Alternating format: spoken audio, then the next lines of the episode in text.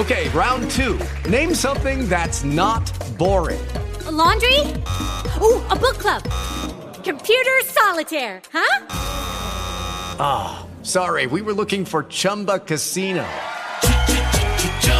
That's right. ChumbaCasino.com has over 100 casino style games. Join today and play for free for your chance to redeem some serious prizes. ChumbaCasino.com. No purchase necessary. Full prohibited by law. 18 plus terms and conditions apply. See website for details. Lucky Land Casino asking people what's the weirdest place you've gotten lucky? Lucky? In line at the deli, I guess? Aha, in my dentist's office. More than once, actually. Do I have to say? Yes, you do. In the car before my kids' PTA meeting. Really? Yes. Excuse me, what's the weirdest place you've gotten lucky? I never win and tell. Well, there you have it. You can get lucky anywhere playing at LuckyLandSlots.com. Play for free right now. Are you feeling lucky? No purchase necessary. Void where prohibited by law. 18 plus. Terms and conditions apply. See website for details. The Toby Gribben Show podcast. Thank you for downloading this episode of the Toby Gribben Show podcast. Don't forget you can listen to the full show live at shoutradio.org.uk and all of the clips right here on the podcast. Anyway, enjoy the interview. ACAST recommends podcasts we love. Hello, my name is Blind Boy. I'm from Ireland. I make the Blind Boy podcast. It's a gentle auditory neck massage. Does modern cinema look the way it does because a 16th century painter was trying to save money? Did Nirvana's music happen because Charles Manson punched one of the Beach Boys in the throat? Do you like Irish mythology or open dialogue about mental health? How about listening to Spike Lee eat my mother's scones while we agree with each other about colonialism? It's all here. Listen to the Blind Boy podcast on ACAST. What's the worst that can happen? ACAST is home to the world's best podcasts, including the Tommy, Hector, and Larita podcast, and the one you're listening to right now.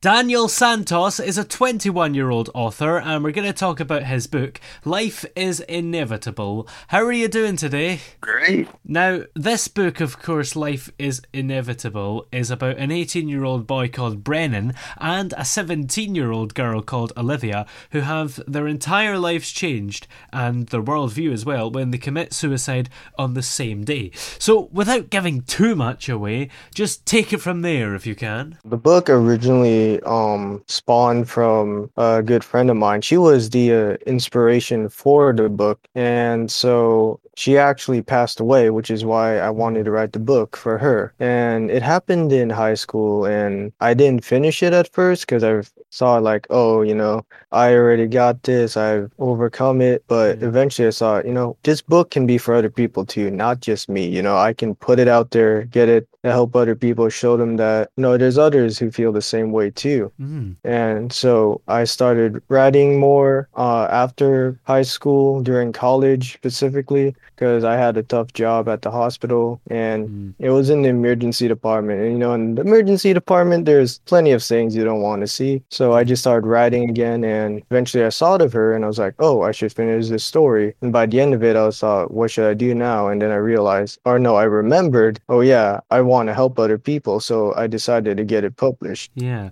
And I suppose the big question about the plot that people are probably thinking is how can two people have their world view and their life changed when they're dead? The way the story goes, at least um, without giving too much away, is that once they passed away, they go to a place like Purgatory. And Purgatory in this book is a train station. And at the train station, they're supposed to go get these tickets that send, and most these tickets. And for most people, the tickets send them to either heaven or hell. But for these two characters, they're given a second chance. And so they get train tickets that take them back to their own bodies. And so, but the problem is they accidentally switch their train tickets at the last minute and they end up going in each other's bodies. And that's how the worldview and their lives change because they are living in each other's lives and they're experiencing things from a different perspective, specifically from the other person's perspective. You probably won't answer this question because it would spoil it, but do they find a way to switch back in the end? Not in this book, at least, because it's a series, but not in this book. Ah, okay.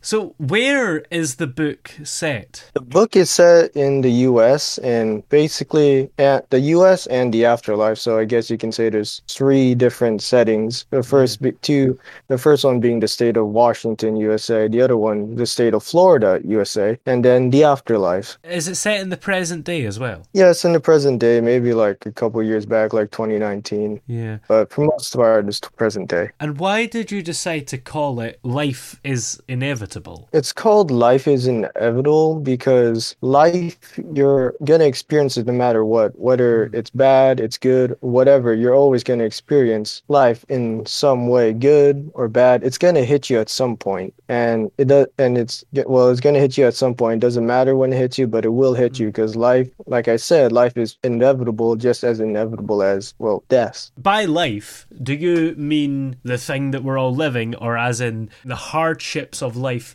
are inevitable? Everything in life is inevitable, both the good and the bad. Yeah. Are there any main themes within the book that you explore? Main themes or the main theme in the book is that everyone is that the main I'm trying to figure out a word. I had it in my head. That's the strange thing. But the main thing, the main theme of the book is that you need to see things from a different perspective to fully realize or to fully know um what people are going through. Yeah, that's a good point as well. Is there an element of enjoying life and not taking it for granted as well, maybe? Because maybe these two characters were quite grateful to get a second chance. Yes, they are grateful eventually. Not at first, but eventually. Because, you know, after something like that, you're not always grateful to be around, but s- eventually you will be at some point. It just takes longer than that. Some people take longer to get there than others. Was there anything in particular that inspired these characters? I would say back in um, high school, which here in the US, that would be secondary school. Yeah. Um, but back in high school, I would say I'm not, I wasn't really that great of a person. Like if you met me back in high school, you probably would not want me to be talking right now. But, and so I decided to make um, the character Brennan kind of like the way I was and make him, but make him a little more morally gray, like not completely likable or completely unlikable. And then for the main character, Olivia, I decided to give her traits I wish I had when I was um back in high school, you know, traits like being more compassionate, being more hmm. empathetic. That's a good idea. Is it quite therapeutic to do that? Yes, it is actually quite therapeutic. And because I showed things from, say, a bad person or like a bully's perspective and the perspective of just a normal person or someone you can consider a victim, I'd say it can be pretty understanding to people on both sides of the spectrum. What made you choose the names Brennan and Olivia? The names is um well Brennan um his name means sorrow. I forgot what um language or culture was, but in one of the cultures I read about, his name means sorrow, and to me he's just probably the saddest character despite being angry all the time. And Olivia, since she's supposed to be a nice person, a nice likable person, I know in some cultures her name means peace, so I give her the name Olivia. Olivia is maybe the most common baby name in this country as well for girls. If it's not the most common, it's definitely number two. Oh, I didn't know that. and you're in the UK, right? Yeah. Oh, oh, wow. I didn't know it was a common name in the UK too. Because it is a common name in the US also. Yeah. How long did it take you to write this book? I guess you can technically say, let's see, like- I guess you can technically say about five years. Hmm. But the thing is, I stopped working at it at some point. Yeah. So I, so I would more consider it as two years instead of five because I did stop working on it at some point. Yeah. So five years sort of overall was it quite hard maybe to not just decide to pack it all in and give up Yes, but not that wasn't how it was like initially. Eventually, as I started writing it and I started making more drafts, like I think I made about 10 drafts Yeah. before I finished it. Like after reading the same thing for so long, you start to hate it and you start to mm. nitpick at it. And you, it, there are so many times where I just wanted to give up because I thought it wasn't good enough. is there a danger of maybe nitpicking too much Yes, and I realized that because there's things I realized I or I thought was a problem that I didn't really like. But the mm-hmm. thing is, when you're making a story, you are at least when you're writing it, you are looking at it from your perspective and not mm-hmm. someone else's. So you kind of fill in the blanks in your own head, like, oh, it's wrong because of this, but the other people don't know that, or you think, oh, this makes sense because of this, but other people don't know that because they're not seeing it from your perspective because they're the reader, not the writer. Yeah. Was this the first book you've ever written? Technically, no, but I have written a short book like a novella. Yeah. But the thing was, I never edited it. I just changed grammar. I think I was 15 when I wrote it. And so I just don't really consider it my first book just because I hated it so much. Yeah. Top up your phone with unlimited data for just 15 euros at Tesco Mobile, which is the same price as 60 Ultra Fish Oil capsules.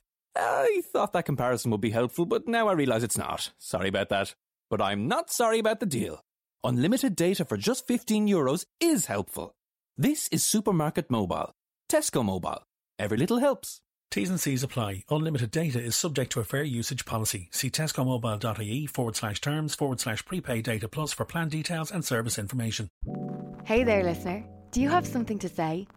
Then you're already a podcaster. You just don't know it yet. Whether you love to shoot the breeze with friends, have an urge to share your passion with the world, or even want to grow your business, you've got something worth saying with a podcast. With ACAST, it couldn't be easier to start your own show.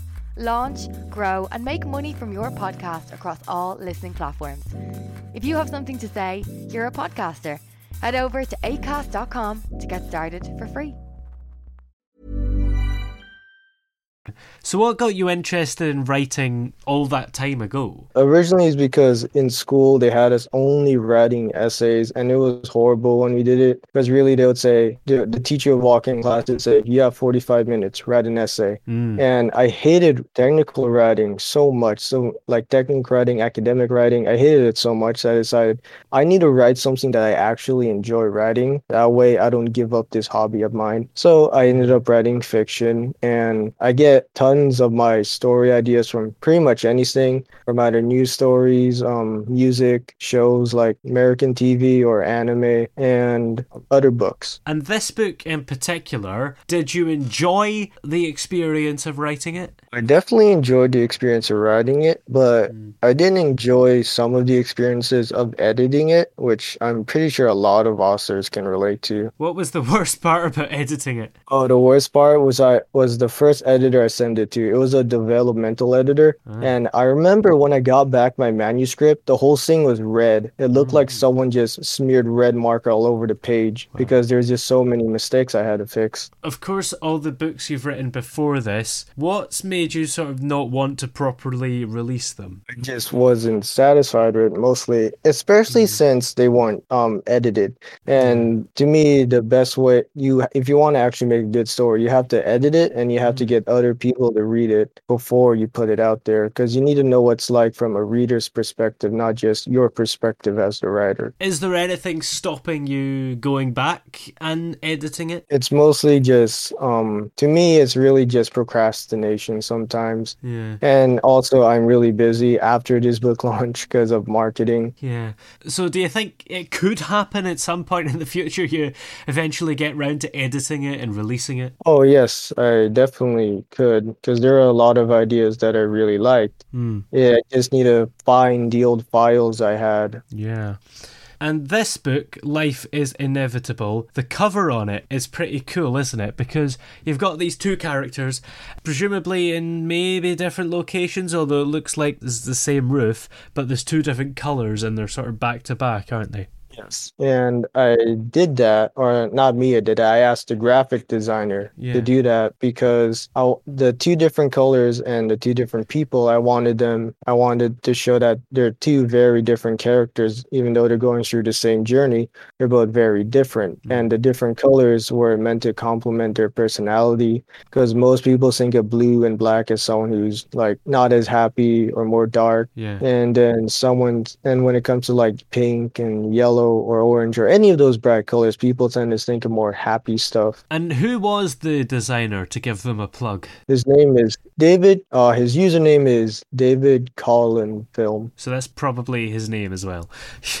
I would assume so. Would you hire him again for the sequel that you said you're working on? Yes, definitely. Um, if he's interested, I would definitely hire him again. Yeah.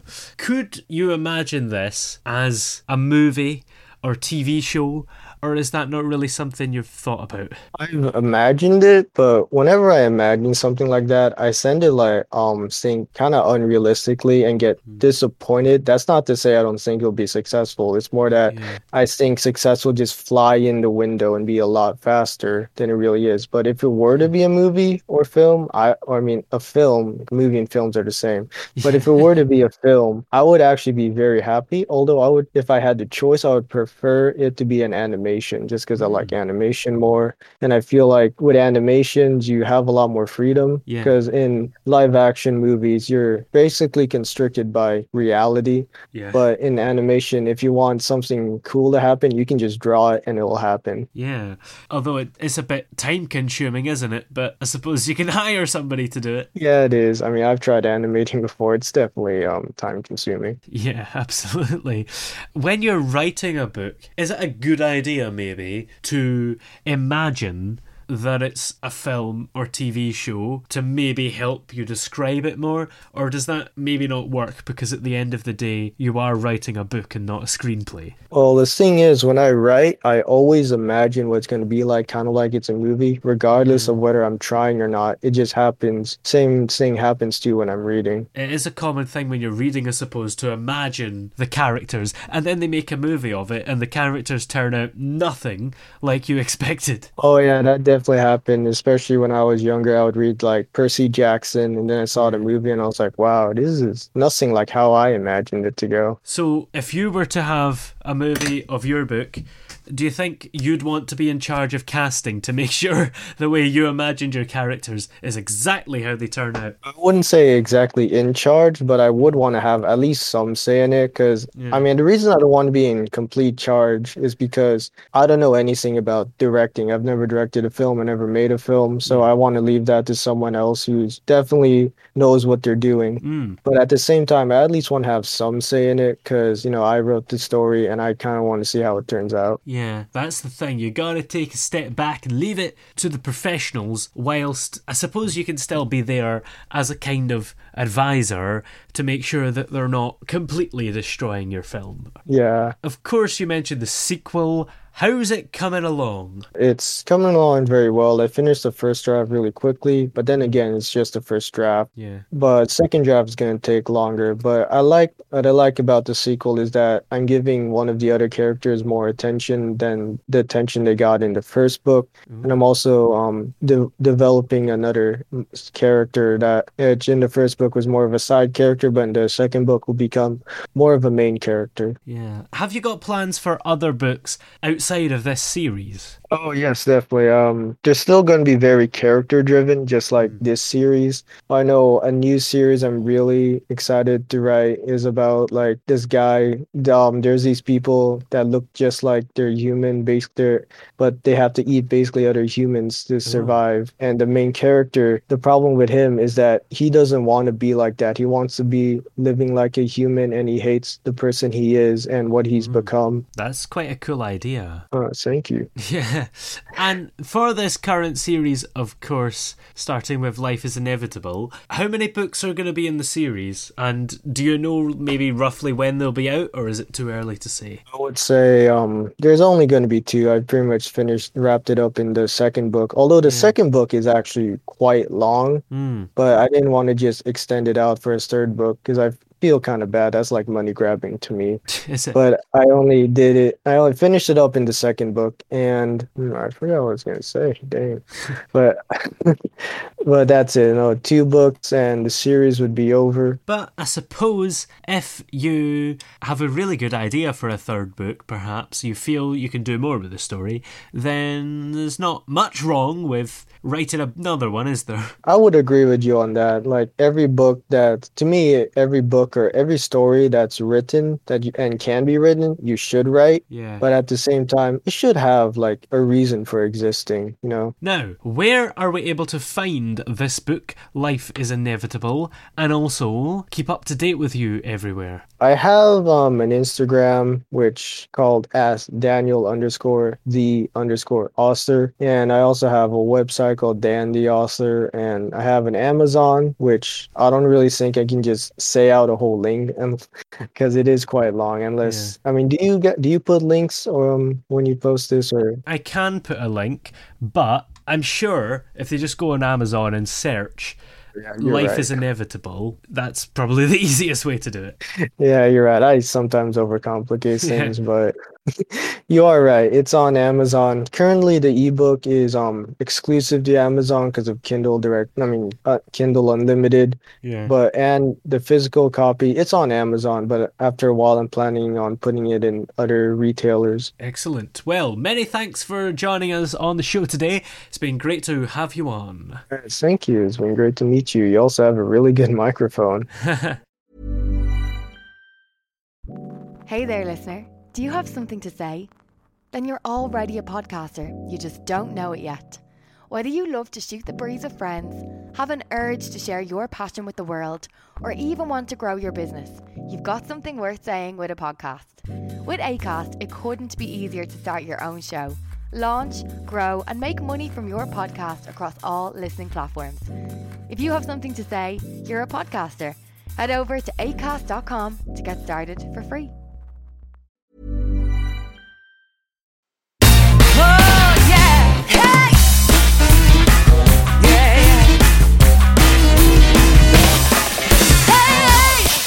The throbbing pulse of sound. The Toby Gribben Show. Waiting on a tax return? Hopefully, it ends up in your hands. Fraudulent tax returns due to identity theft increased by 30% in 2023. If you're in a bind this tax season, LifeLock can help. Our US based restoration specialists are experts dedicated to helping solve your identity theft issues. And all LifeLock plans are backed by the Million Dollar Protection Package. So we'll reimburse you up to the limits of your plan if you lose money due to identity theft. Help protect your information this tax season with LifeLock. Save up to 25% your first year at LifeLock.com slash aware.